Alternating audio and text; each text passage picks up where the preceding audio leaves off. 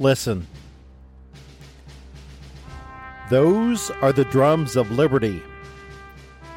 Fossil fuels are our future. Fossil fuels contribute to human flourishing all over the globe. Sound controversial? Stay tuned for the Liberty Minute for surprising answers. Welcome to the Theory to Action podcast, where we examine the timeless treasures of wisdom from the great books in less time to help you take action immediately and ultimately to create and lead a flourishing life. Now, here's your host, David Kaiser.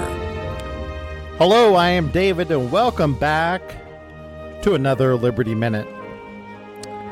Let's get right into this. Last week we covered Alex Epstein's book, Fossil Future Why Global Human Flourishing Requires More Oil and More Coal and More Gas, not less.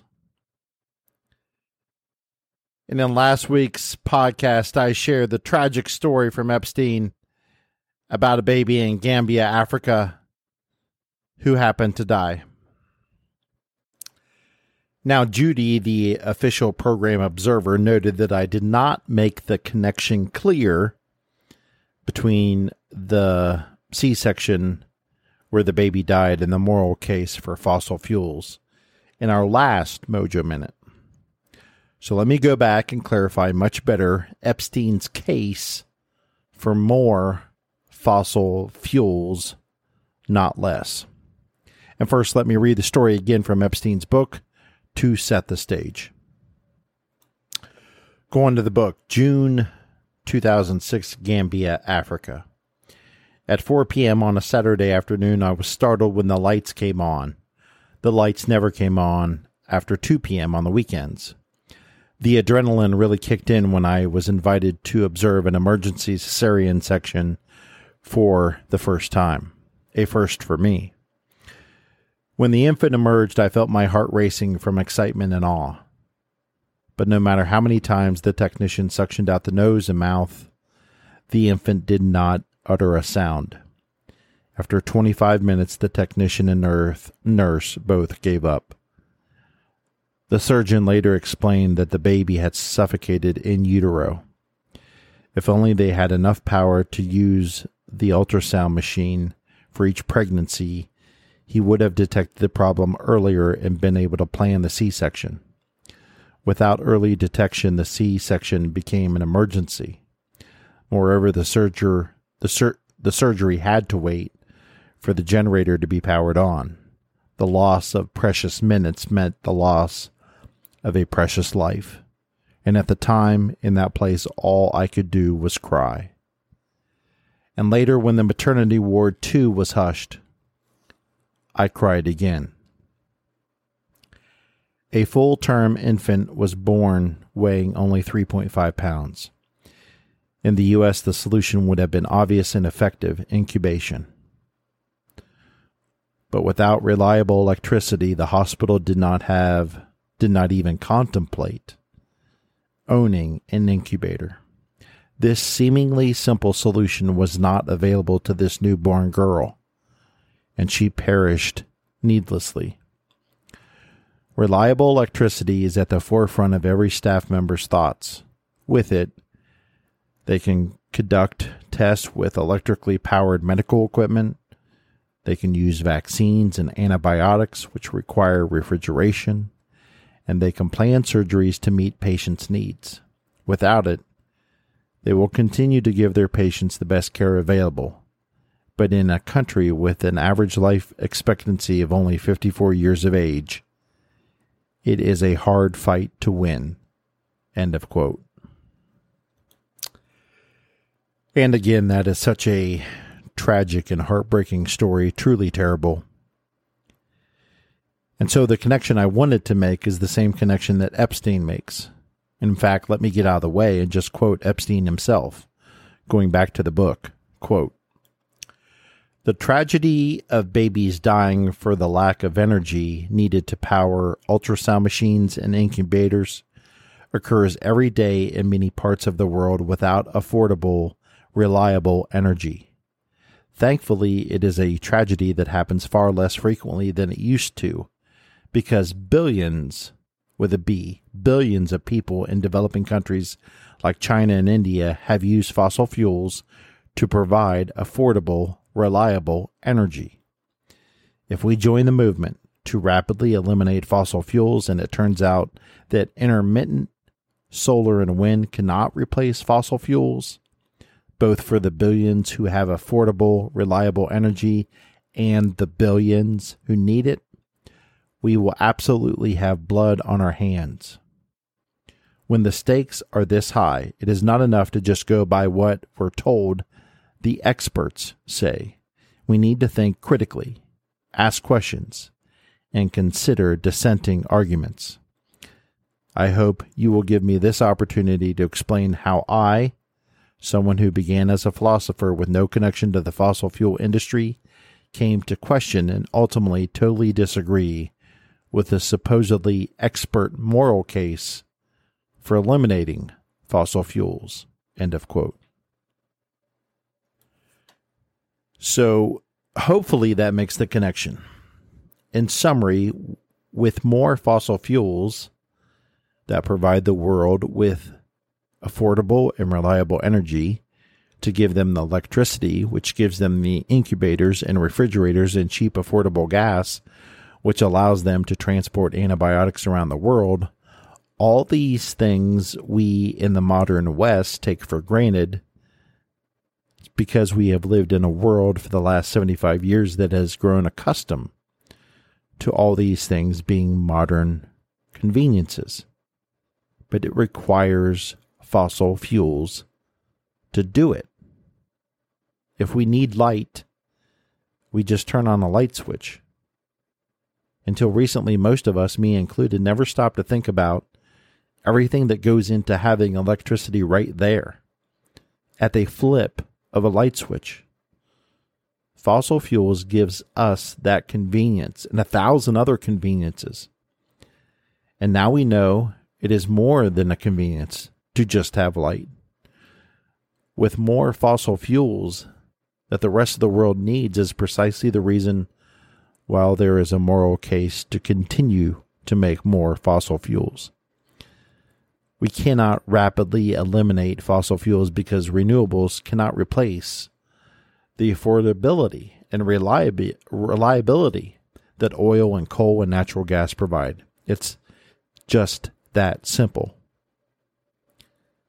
Last time we talked about the experts, and, and Epstein makes the case, or, or Epstein may, mentions them in the last quote. So let me grab a quote to summarize this section in Epstein's great analysis on these so called experts. And again, this quote comes to us at the end, near the end of the chapter on experts.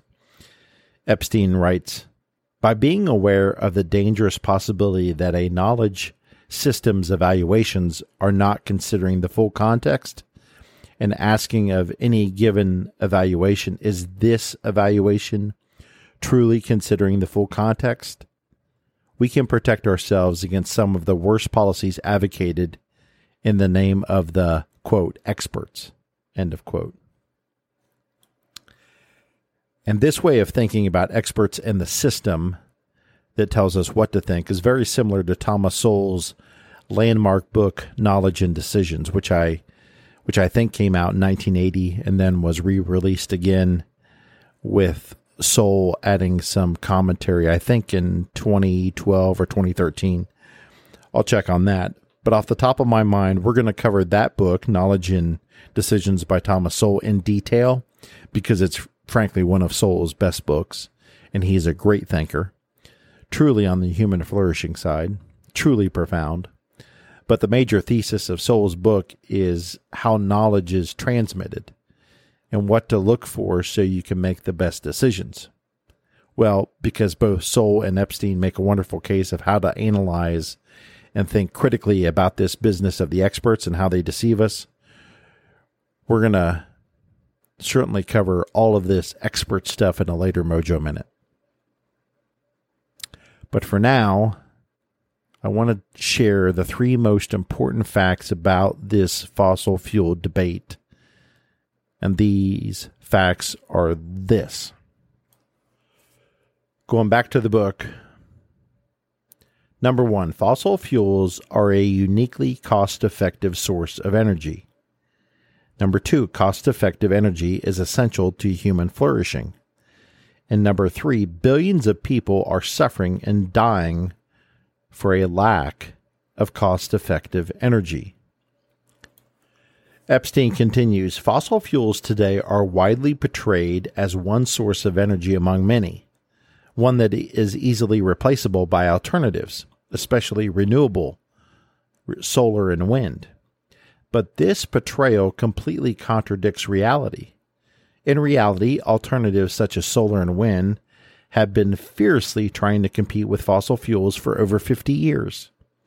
And yet, fossil fuels still provide 80% of the world's energy, four times as much as every alternative combined, and growing fast. Why are fossil fuels so dominant and growing fast? Because they are a uniquely cost effective source of energy meaning they can provide the most valuable, quote, effective type of energy for the lowest cost for the most people. The cost effectiveness of energy has four dimensions. Number one, affordability. How much does it cost relative to how much peop- how much money people have? Reliability. To what extent can it be produced, quote, on demand when needed? in as large a quantity as needed. Number three, versatility. How wide a variety of machines can it empower? And number four, scalability. How many people can it produce energy for and in how many places? Three critical or four critical dimensions that we always have to consider. Fossil fuels alone provide what I call, quote, ultra cost effective energy. Energy that nails all four criteria of cost effectiveness. Fossil fuel energy is low cost, on demand, incredibly versatile, and on a scale of billions of people in thousands of places. No other source of energy comes close. Let me repeat that. No other source of energy comes close. Not solar, not wind, not anything else. Sorry, but those are the facts. And as a side note, Epstein addresses China and India. You know, China and India are the world's most air polluting nations, which seems to escape our national leadership on this issue every time they speak about it most especially when the United States pulled out of the Paris Agreement, which was a terrible environmental agreement to be in to begin with. The absolute hysteria surrounding that move was something out of the movies. Wow. Did the radical green socialists just have a cow on that one? In fact, I think every G20 country failed to meet any of the Paris Agreement benchmarks right in the first year. Let's go back to the book.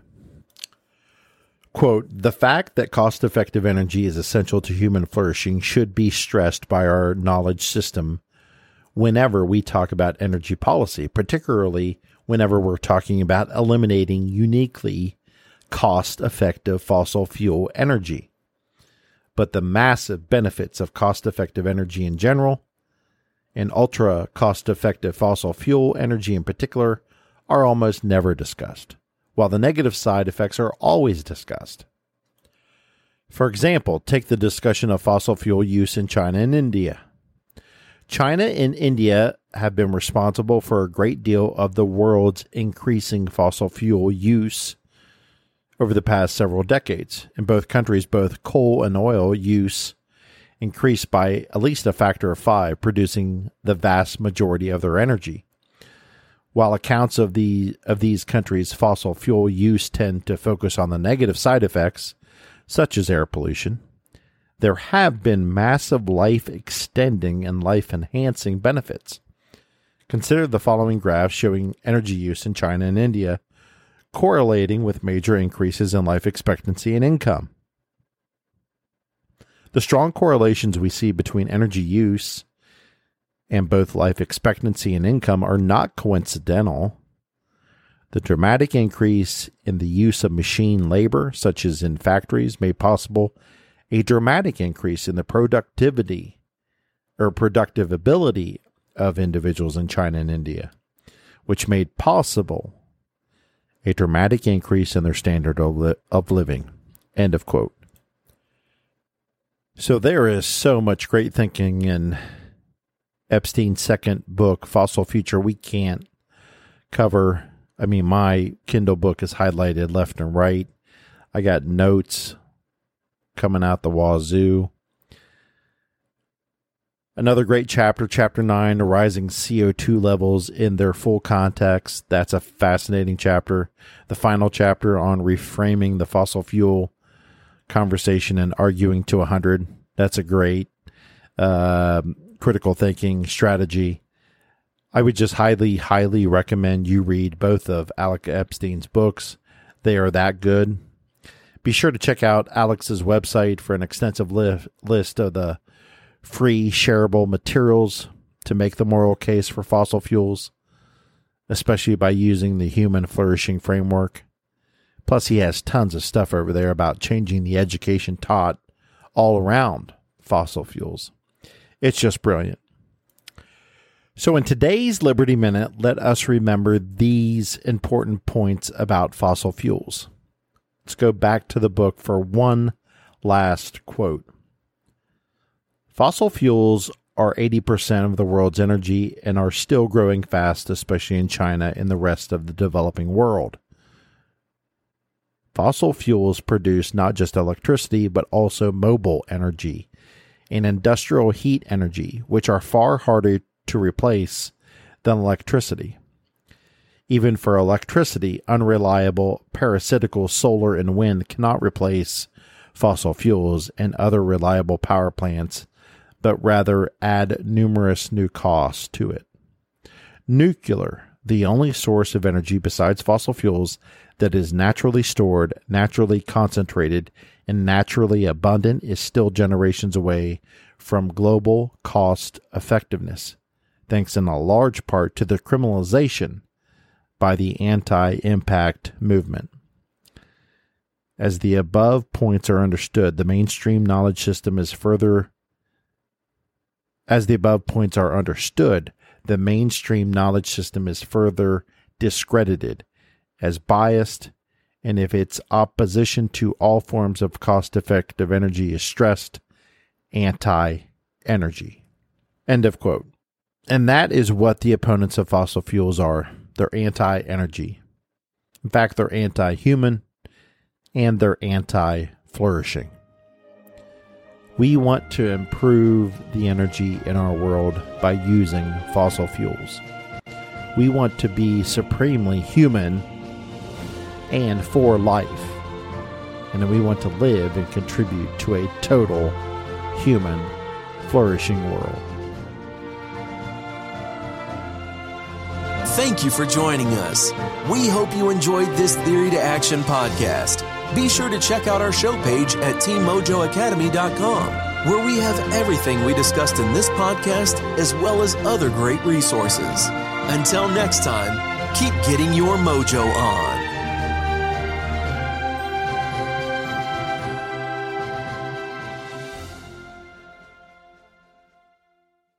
Are you a voracious reader who yearns for a deeper understanding of your favorite books? Or perhaps you're a busy professional seeking to enrich your knowledge but short on time. The Mojo Academy 2.0 is your perfect solution. Our revamped service now includes beautifully designed monthly written reviews and PDF format to accompany our popular audio reviews. These aren't just summaries. These are comprehensive and insightful explorations of each book, packed with the actual quotes from the book to enhance your understanding. With usually 69 pages per review, they are perfect reference tools to take your learning to the next level. Get your free Mojo Academy review in written format at teammojoacademy.com or click on today's show notes for that free link. Again, teammojoacademy.com or click on today's show notes and you will see the link for the free written review. Get yours today.